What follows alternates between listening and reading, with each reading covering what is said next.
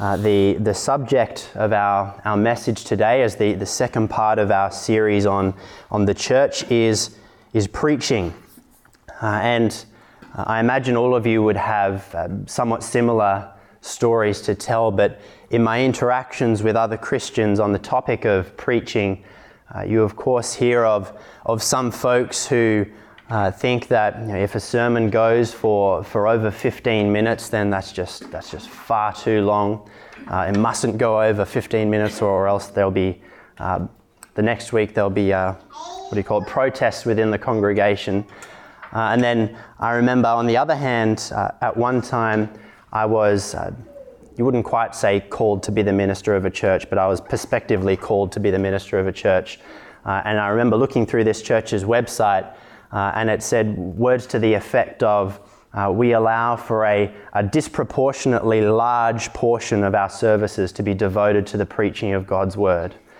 Uh, and you think, well, what is it? Is it is it 10 or 15 minutes and that's it, or is it you know 50 minutes, an hour, an hour and a half? Uh, relatedly, uh, I remember uh, once more being at at Apologia Church in, in Mesa in America, and Pastor Jeff Durbin there had been known for preaching messages that were an hour and a half or so. Uh, and when we were there, uh, he was apologizing to the congregation, uh, basically sort of saying, Well, God's word is amazing. Of course, we want to hear it preached. Uh, at the same time, we acknowledge that a lot of you have small children and keeping them still for an hour and a half is a bit of a feat. Um, I don't know that it actually made much of a difference to the length of his messages, but uh, you can see what he was getting at. Uh, but what is it? Is it to be 10, 15, 20, half an hour? Is it to be an hour? How long is preaching to be? Uh, what is the, the subject of preaching to be? What are we to preach from? Is it to be uh, a message based upon uh, subjects, upon what's going on in the world? Is it to be, uh, is it to be exeg- sequential and exegetical, preaching from I'm making up uh, verses, but from John 1, verses 1 to 5 today, and then verses 6 to 12 next week, and 13 to 18 the following week. Is that how we are supposed to go? What, what should preaching be within God's church? Uh, what does the scripture say um, as to what it ought to be? Uh, I hope to answer a few of the questions, um, which I hope are probably readily known to you, anyways, but nonetheless to to stir us on with regards to the subject of preaching. Jay E. Adams, in his book Preaching with Purpose, notes that preaching within the gathered church, which I should specify as the, the subject of today's message, uh, notes that preaching within the gathered church uh, includes, uh, and I'm going to give you th- uh, three or four Greek words, but I'll, I'll define them, uh, includes paraklesis, which he says is aid, assistance, advice, exhortation, encouragement, and urging. It involves paramuthia, which involves comfort and cheer, and nouthesia, which involves counsel or admonition. As well, it involves instruction, as you might see in, uh, in Titus 2.15. The Westminster Divines uh, noted in their Directory of Public Worship, which I had not actually had much exposure to uh, prior to going to a, a, School of Theology earlier this year, uh, but they note in their Directory of Public Worship uh, that the preaching of the Word, being the power of God unto salvation, and one of the greatest and most excellent works belonging to the ministry of the gospel, should be so performed that the workman need not be ashamed, but may save himself and those that hear him. Turning to the scripture, uh, what does it have to say to us? A preacher, and hence preaching in application, uh, is one who is, to, who is called to be rightly handling the word of truth, the Bible. He is to be ready in season and out of season, to reprove, rebuke, and exhort with complete patience and teaching. 2 Timothy 2:15 and chapter 4 verse 2. A preacher is called to keep a close watch on yourself or on himself, on the teaching, to persist in this, for by so doing you will save both yourself and your hearers in 1 Timothy 4:16. James warns in his third chapter in the first verse that not many of you should become teachers, my brothers, for you know that we who teach will be judged with greater strictness. Paul sent uh, the church in Corinth, Timothy, to remind you of my ways in Christ as I teach them everywhere in every church. And God gives the church, uh, according to Ephesians 4 11 to 12, apostles, the prophets, evangelists, the shepherds and teachers to equip the saints for the work of ministry for building up the body of Christ. Shepherds and teachers, uh, being those who are called in part to preach, are a part of God's gift to his church to build it, to build the church up even, as it says in uh, verse 13, even to the measure of the stature of the fullness of Christ. And I want to just take care of one uh, potential thought that pops into our mind as I say that. Uh, I will uh, readily acknowledge, uh, because I think it is a scriptural concept, scriptural concept, uh, that, that preachers, that pastors, teachers, elders are given to the church as a gift I do not therefore think that I am anything particularly special. Uh, if God has, has given uh, an elder to a church, he is to serve there, he is to serve there humbly, he is to give glory to God. He is not to think more of himself than he ought to.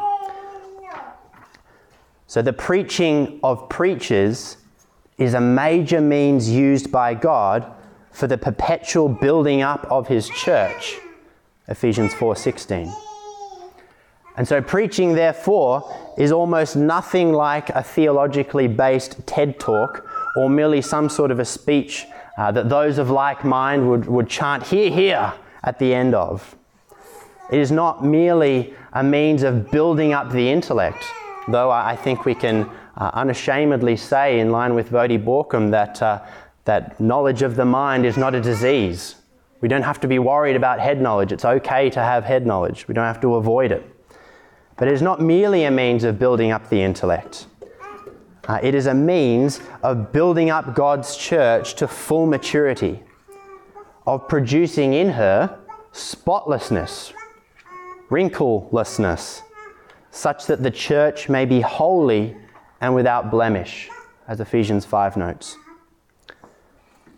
The preaching of God's word, the, the reproving, rebuking, exhortation, instruction that is heralded from the pulpit, is a means used of God to turn spiritual infants, those who are, are milk feeders, into those who are spiritually mature meat eaters. And so we ought to not treat preaching as any arbitrary or trivial thing. Given that description that I've just given you, preaching uh, is, is a major, it is a big deal. Praise the Lord that we are exposed to it, uh, in, in this church at least, mostly at least twice a week. If you re listen to the messages during the week, then potentially up to four times a week. Preaching is no arbitrary or trivial thing. What we are speaking of in preaching is it being used as a mechanism of God to sanctify His church and build them up in His ways, His maturity, as a means of making His bride ready for Him when He comes. Consider to that end uh, the amount of time and effort that goes into, uh, on a bride's wedding day, that goes into making herself ready for her husband.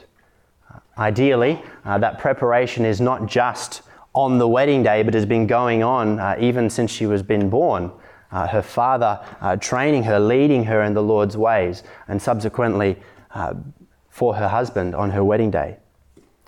If you multiply that amount of effort times about, about a billion, then we still fall oceans short of the amount of weight that we ought to place on preaching because it is used once again as a mechanism of building up the church to prepare her for Christ. So, with that as introduction, I have uh, three points, the third really uh, being the conclusion. So, you can say two and a half points. Uh, firstly, what is the, the content of preaching? And a few other practical considerations. Uh, secondly, the preacher as the mouthpiece of Christ. And thirdly, or in conclusion, uh, a call to action for the hearer of preaching. So, firstly, what is the content of preaching uh, and other practical considerations? Uh, by way of, and I won't camp on this, so don't, don't freak out for too long. Uh, by way of quick distinction and a little bit of nerddom, uh, for the purposes of today's message, we are speaking about preaching within the church, as I mentioned before. The word primarily used for this uh, in the scripture is the Greek word didasko, which means to teach, uh, and its derivative forms.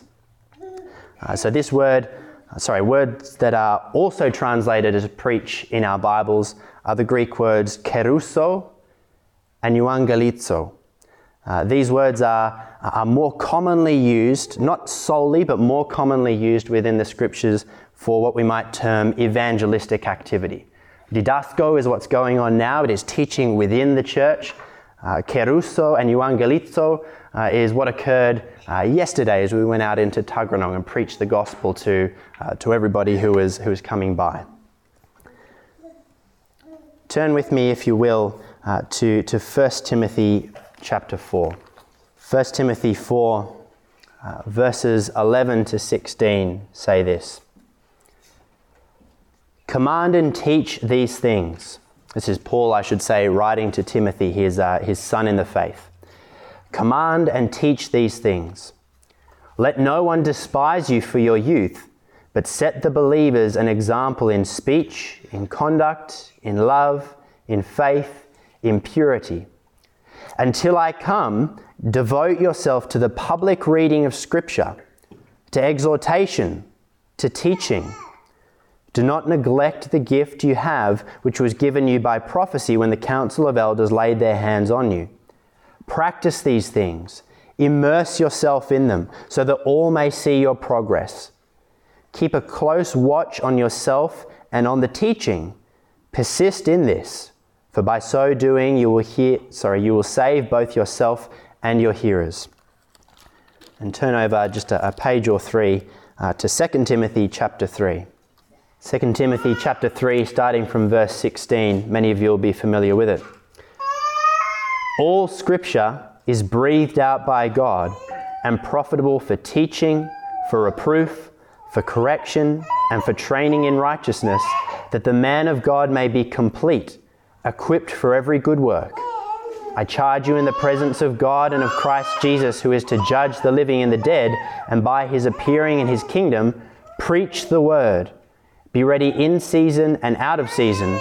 Reprove, rebuke, and exhort with complete patience and teaching.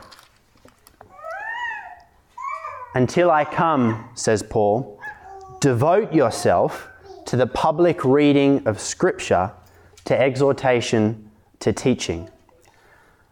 Perhaps it's needless to say, but this public reading of Scripture, this exhortation and this teaching, uh, were not separate and unrelated things, but rather the exhortation and the teaching were to be on the basis of the Scripture.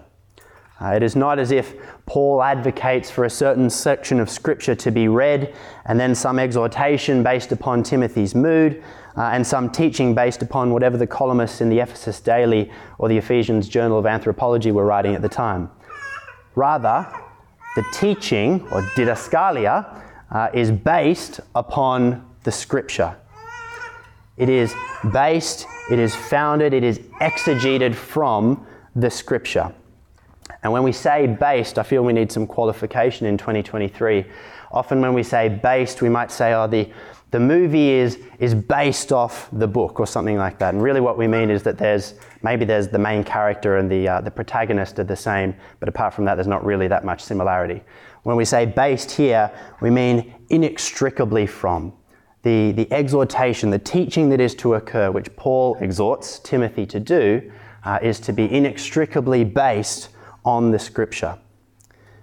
Uh, in support of teaching based on scripture, consider also, uh, you might have it open in front of you, 1 Timothy 5:17, where Paul writes, "Let the elders who rule well be considered worthy of double honor, especially those who labor in preaching and teaching.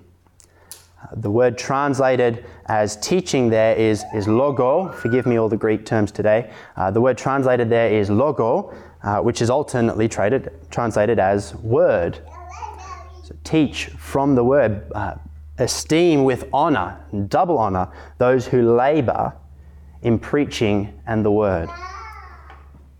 Consider also in Titus 1 9, uh, don't turn there, I'll just read it quickly.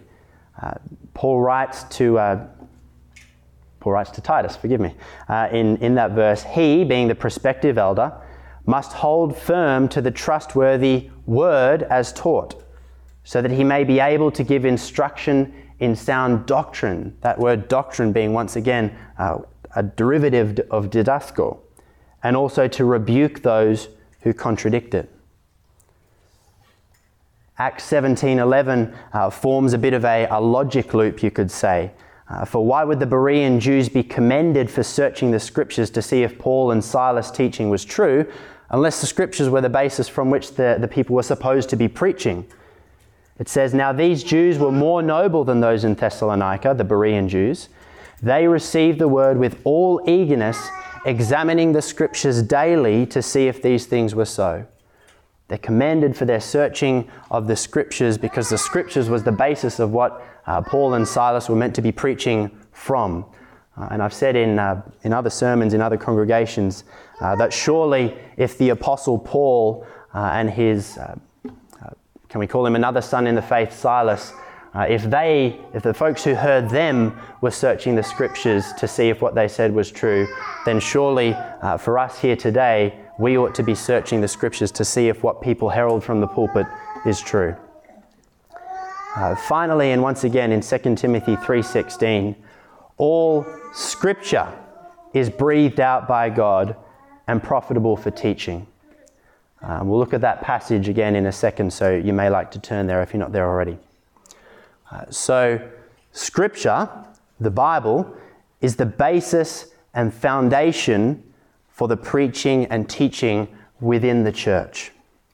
Uh, this is not to say, uh, to answer a question in the introduction, this is not to say that every message has to be sequentially exegeting uh, through a book of the Bible, uh, but it is to say that every message ought to be based obviously and inextricably from the scriptures.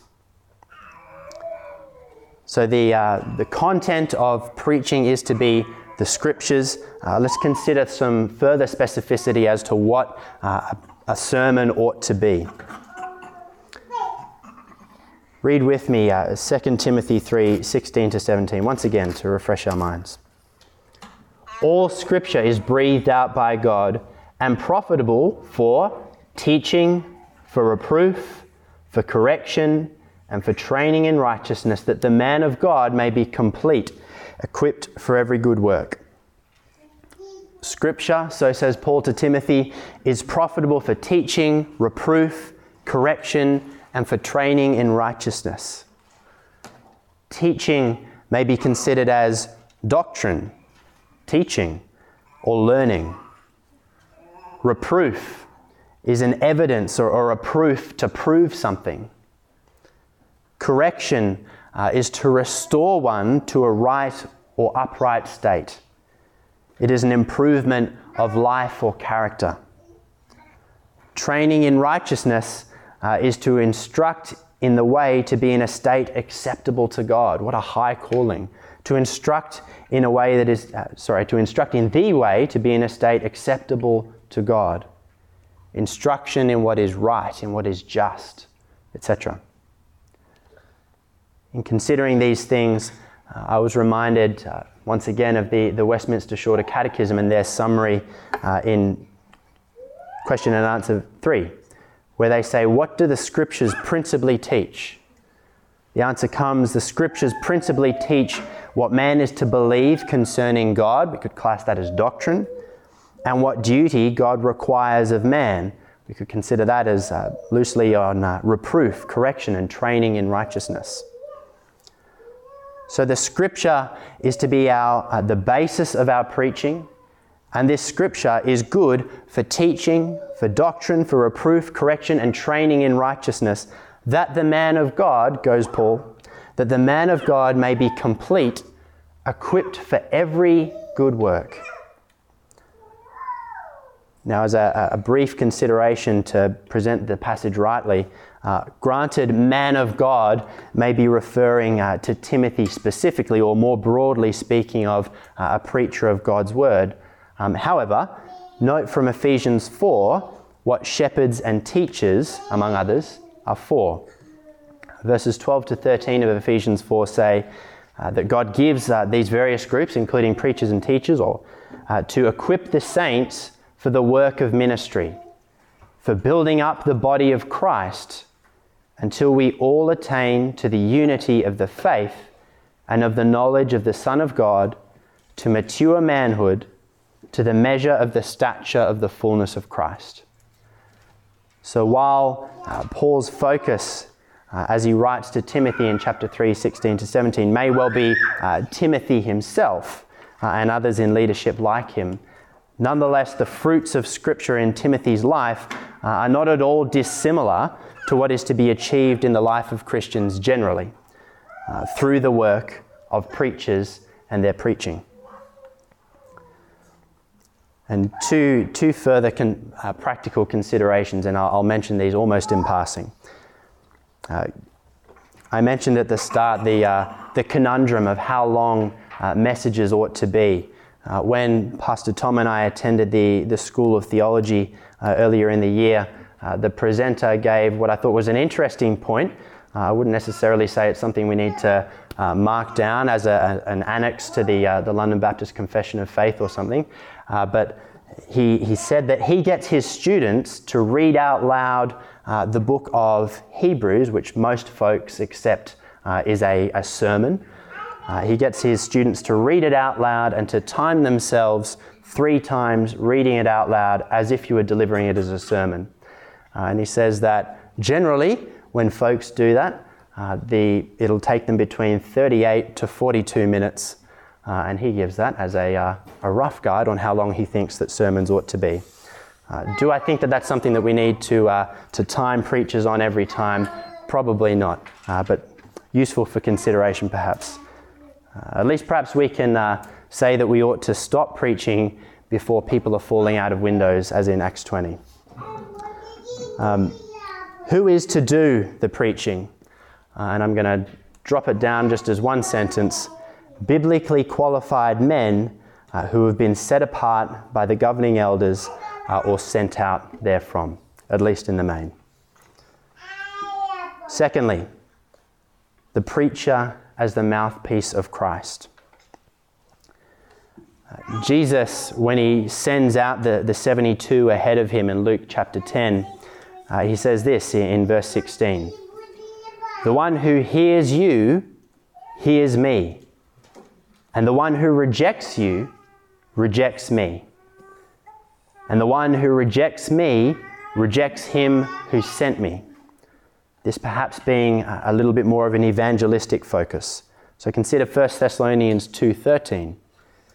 And we also thank God constantly for this that when you received the word of God which you heard from us, you accepted it not as the word of men, but as what it really is, the word of God which is at work in new believers. So let me boldly, uh, yet nonetheless in fairly uh, orthodox consideration with uh, folks of our persuasion, uh, let me boldly say that when a preacher preaches rightly, it is not so much he that you are hearing, but it is as if God speaks through him. Just consider that for a second. That when a preacher preaches rightly, it is not so much he that you are hearing, but it is as if God speaks through him. Let me give a quote from John Calvin, and I apologize, it's probably a couple of paragraphs long. He says, The apostles first, and after them, pastors and teachers, bore testimony that Christ was made king by God the Father. But since they acted as ambassadors in Christ's stead, he rightly and properly claims to himself alone whatever was done by them. Accordingly, Paul in Ephesians 2:17 ascribes to Christ what the ministers of the gospel did in his name. He came, says he, and preached peace to them that were afar off, and to them that were nigh. Hereby, and this is kind of cool, uh, that's my commentary, not John Calvin. Uh, hereby also, the authority of the gospel is better established, because although it is published by others, it does not cease to be the gospel of Christ.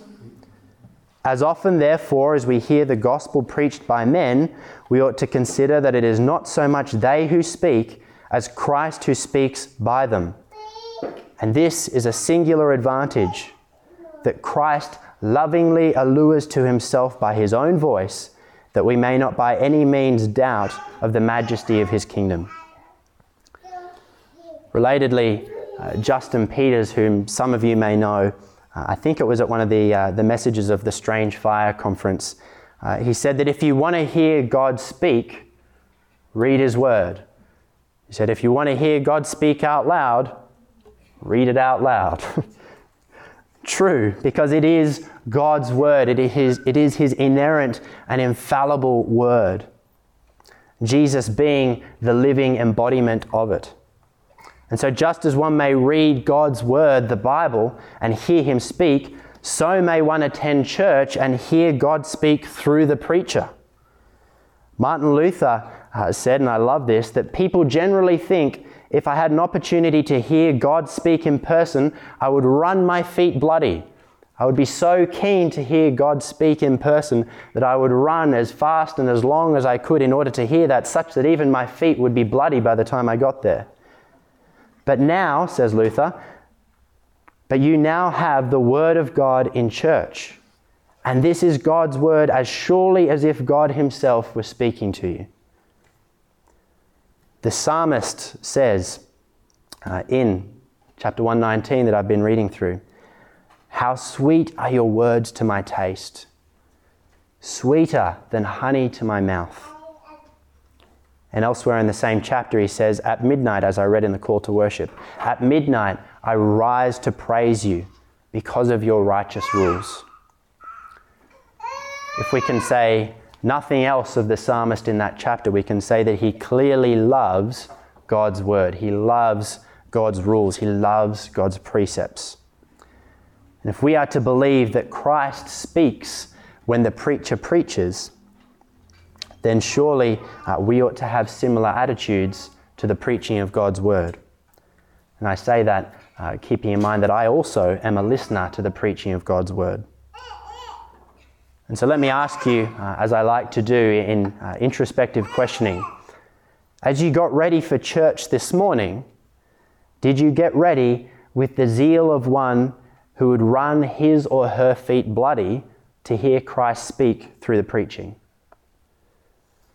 Did you consider that your intimacy with Christ would be quite that intimate? What is the posture of your mind, your heart, and spirit as the preacher dons the pulpit to deliver the word? Do you crave his teaching? Do you seek after his reproof? Are you humble at his correction? Is the training in righteousness he delivers a peaceful and nourishing balm to your soul, a stimulation to your intellect? Do you, as the Bereans, examine the scriptures daily to see if the things uh, that he preaches are so, uh, hoping to verify and catch another glimpse of Christ, to hear the sweetness of his voice once again. If the living word, Jesus Christ, speaks through his preachers, then this has profound implications for how we ought to approach preaching. If we claim to be lovers of Christ and his word, we ought to be lovers of good preaching. So, what's next on your listening list, on your phone, on your uh, iPhone, whatever they're called. Uh, what's next on your listening list? Is it an audiobook? Is it a sermon? Is it a podcast? Is it a TED talk? Is it a whatever else? If Jesus speaks through his preachers, there is great authority in what is delivered. We ought to pay attention, uh, submitting as we ought. if Jesus speaks through his preachers, there is great responsibility on the preacher himself. Whether he likes it or not, the preacher, in doing what he does, is tacitly claiming to be a mouthpiece of God, a prophet, in other words. And Deuteronomy 18 uh, has some pretty profound things to say about false prophets. In the 20th verse, it says, But the prophet who presumes to speak a word in my name that I have not commanded him to speak, or who speaks in the name of other gods, that same prophet shall die. Echoed in somewhat similar sentiment in James 3:1, which I read before. Not many of you should become teachers, my brothers, for you know that we who teach will be judged with greater strictness. And so, the, the third point or the conclusion. The points so far have been this uh, the content or preaching ought to be the scripture, and this ought to be delivered uh, by biblically qualified men. Secondly, the preacher is the mouthpiece of Christ. And hence, thirdly, and in conclusion, a call to action for the hearer of preaching. We ought to, as hearers of preaching, again specifying that I too am a hearer of preaching, we ought to crave preaching.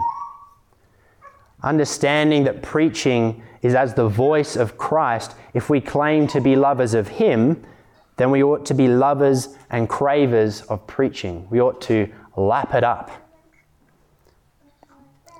And I, I loved how uh, Andrew said, the second Andrew, uh, in, our, in our church camp last week, uh, that we ought to not so much, uh, in fact, even not at all, claim the personality of the preacher. We ought not to be particularly disposed to one gentleman or another. It ought to be rather the content, the, uh, the truth that they expose as, expose as they exposit the word that is what we crave. Uh, and I remember saying when preaching at, uh, at the Cooma Church one time, uh, that it ought not to really matter if it is uh, Scott that delivers the word or if it is Joel who delivers the word. They are, uh, it doesn't matter who does it. Rather, it is the truth that they preach, uh, and subsequently here, the truth that is preached, which we ought to so crave and love after. Uh, it is Jesus that we ought to love, not Tom, not Tobias, not whoever else. We ought to listen to and obey preaching as a second call to action. We hold Scripture to be authoritative. We hold that preaching is as Christ was speaking to us. Therefore, listen to and obey what is said. Obviously, inasmuch as it is in line with the Scripture. And thirdly, pray for the preachers. Consider again that, that high bar which I spoke of not that long ago in Deuteronomy 18 uh, and in James 3. And noting that preachers and hence their preaching is to be used as a means to bring about building up the body of Christ and the production of completeness and full equipment for every good work within the man of God. And noting these things, pray for the preachers that we would be used as humble tools of God for this high calling, and hence that Christ's church would be presented to himself in splendor, without spot or wrinkle or any such thing, that she, the church, might be holy and without blemish. Ephesians 5:27. Let me pray and then we'll uh, look to take the Lord's Supper together. Thank you, Lord, for uh, your, the means of grace that you have given to the church in preaching. I pray that each one of us, and us as a, uh, as a culture, as a body, that we would approach the preaching of your word exactly as we ought to, Lord. May we not come uh, craving any particular personality, Lord, but rather, well, if we crave any personality, Lord, that it would be you, Lord, that it would be your truth spoken uh, through your servants. I pray your blessing and, and your, uh, your humbling and your mercy upon we who preach in this church, and that we would always deliver uh, solid gold to your people. Lord, may we not be above uh, critique, so as that, Lord, uh, our preaching might be ever more used uh, to glorify your name and to mature your body. And may it be used for that exactly, Lord, that your people would be built up, uh, that your kingdom would come, that your will would be done within the church. Bless us now as we uh, consider the Lord's Supper, I pray. In Jesus' name, amen.